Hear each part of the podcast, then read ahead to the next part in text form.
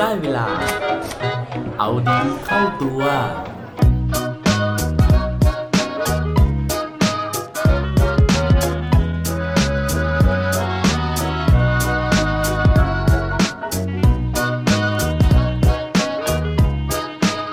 จะเป็นยังไง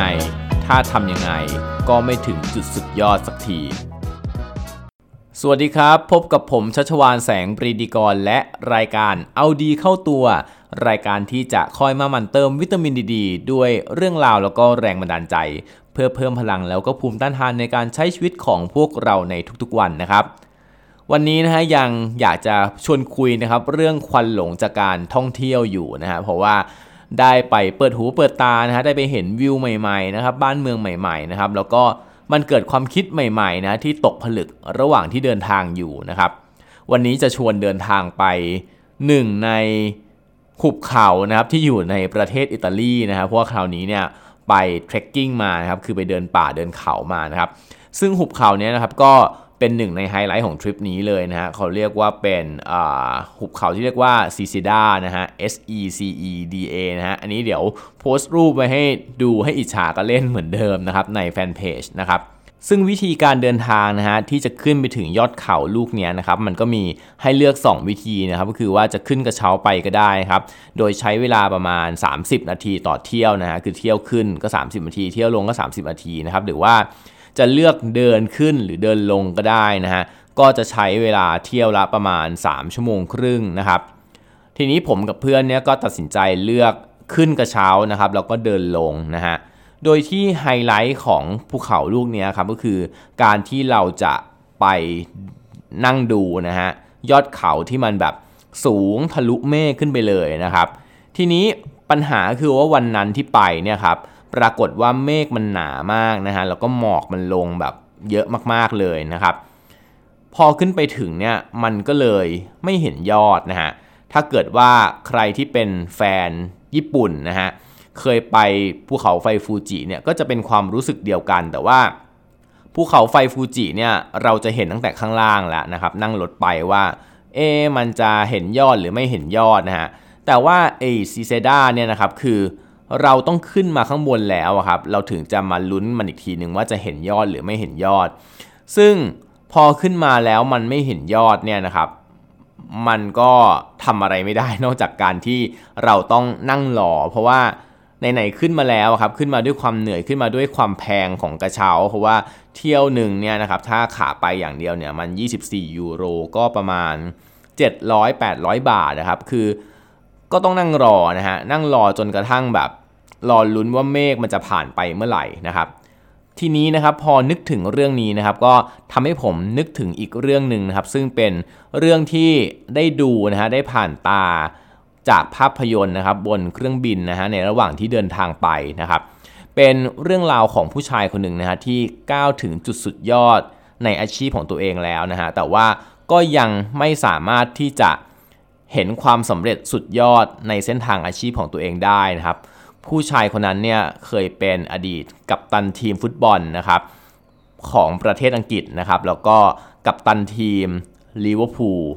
ใช่แล้วครับ ผู้ชายคนนั้นก็คือสตีเฟนเจอราดครับเรื่องราวของเจอราดนะฮะในภาพยนตร์เนี่ยคือเขาเล่านะครับที่มาที่ไปว่าเติบโตขึ้นมานะครับก็เข้าอยู่ใน academy นะครับหรือว่าโรงเรียนฟุตบอลเนี่ยสโมสรของลิเวอร์พูลมาตลอดตั้งแต่อายุ9ขวบนะครับโดยที่ก็ไต่เต้านะฮะได้เล่นกับ star ต่างๆ มากมายไม่ว่าจะเป็นเจมี่เรดแนปนะครับ โตขึ้นมาคู่กับไมเคิลโอเว่นนะฮะซึ่งสุดท้ายเนี่ยโอเว่นก็ย้ายทีมไปอยู่กับเรอัลมาดริดนะครับทำให้เจอราร์ดเนี่ยได้รับตำแหน่งนะครับกัปตันทีมตั้งแต่อายุ 23 ปีนะฮะซึ่งถือว่าเด็กมากๆนะครับแล้วก็ต้องแบกรับภาระหน้าที่ที่ค่อนข้างจะใหญ่เกินตัวมากๆนะครับโดยที่ระหว่างนั้นนะครับเขาก็ต้องพิสูจน์ตัวเองมากมายนะฮะทั้งต่อเพื่อนร่วมทีมนะครับแล้วก็ต่อแฟนบอลด้วยนะครับแล้วก็ความสำเร็จนะฮะก็เริ่มมา ออกดอกออกผลนะครับ ก็คือว่าในปีแรก ๆ เลยที่เขาเข้ามาเป็นกัปตันทีมครับเขาก็สามารถที่จะพาทีมได้อันดับ2นะฮะแต่ว่าก็ยังไม่ดีพอนะฮะในการที่จะคว้าแชมป์พรีเมียร์ลีกนะครับจนกระทั่งนะฮะต้องรออีกประมาณ 3 ปี 4 ปีครับเขาถึงจะสามารถพาทีมเนี่ยคว้าแชมป์ยูฟาแชมเปี้ยนส์ลีกเป็นสมัยที่ 5 ได้นะครับ โดยการที่สามารถเอาชนะ AC มิลานนะฮะซึ่งเป็น ทีมยอดทีมเลยนะฮะจากยุโรปนะครับหลังจากที่ถูกนำไปก่อน 3-0 นะครับแล้วก็พลิกกลับมาตีเสมอได้ 3-3 นะฮะแล้วก็สามารถที่จะเอาชนะจุดโทษไปได้นะครับ หลังจากนั้นนะครับก็สามารถที่จะไปคว้าแชมป์นะครับ FA Cup ได้นะครับ แต่ว่าความฝันของเจอร์ลาดนะครับคือจุดสุดยอดในอาชีพของเขาเนี่ยแล้วก็เป็นสิ่งที่แฟนบอลเนี่ยรอคอยก็คือว่าการที่จะสามารถ คว้าแชมป์ลีกหรือว่าพรีเมียร์ลีกได้นะฮะซึ่งจนสุดท้ายแล้วนะฮะก็เป็นความฝันหรือว่าเป้าหมายนะฮะที่เจอราดเนี่ยไม่สามารถทำได้สำเร็จ จนกระทั่งวันนี้เนี่ยเขาลานะครับจากการเป็นสมาชิกของทีมลิเวอร์พูลไปแล้วนะฮะแต่ถึงแม้ว่าวันนี้นะครับเจอราดจะทำตามความฝันไม่สำเร็จนะฮะทั้งความฝันของตัวเขาเองแล้วก็ความฝันของแฟนบอลนะฮะ แต่ว่าถ้าเกิดว่ามองย้อนกลับไปนะครับ เจอราดก็ยังเป็นหนึ่งในนักบอลนะฮะในทีมลิเวอร์พูลที่แฟนบอลเนี่ยรักมากที่สุดนะครับ จนถึงขนาดมีคำกล่าวว่าเขาเนี่ยเป็นกระดูกสันหลังของทีมเลยทีเดียวนะฮะนอกจากนี้นะครับเขายังสร้างตำนานต่างๆ ไว้กับลิเวอร์พูลมากมายนะครับ ไม่ว่าจะเป็นนักเตะนะครับที่สามารถทำประตูได้ในนัดชิงนะครับ ทุกนัดนะครับที่ลิเวอร์พูลได้แชมป์นะครับ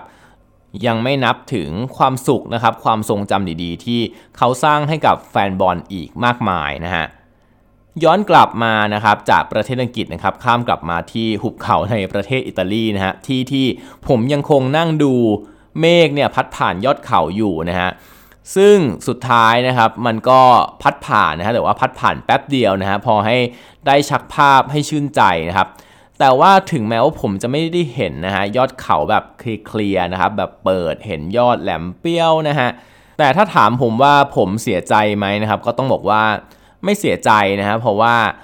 ยอดเขานะครับที่มันมีเมฆปกคลุมเนี่ยบางส่วนนะครับ มันก็ให้ความสวยงามไปอีกแบบหนึ่งนะฮะแล้วก็ การที่บางครั้งเนี่ยมันมีเมฆนะฮะมาปกคลุมเนี่ยเหมือนกับชีวิตเราที่มีอุปสรรคเนี่ยคือพอเมฆมันเหมือนจะพัดผ่านนะครับแม้ว่าจะเห็นยอดเขาแค่ลำไรลำไรครับแต่ว่าเราก็จะรู้สึกมีความสุขมากนะฮะเราจะรู้สึกเห็นคุณค่าของความสำเร็จ เห็นคุณค่าของปลายทางขึ้นมาทันทีเลยนะครับ นอกจากนั้นนะครับ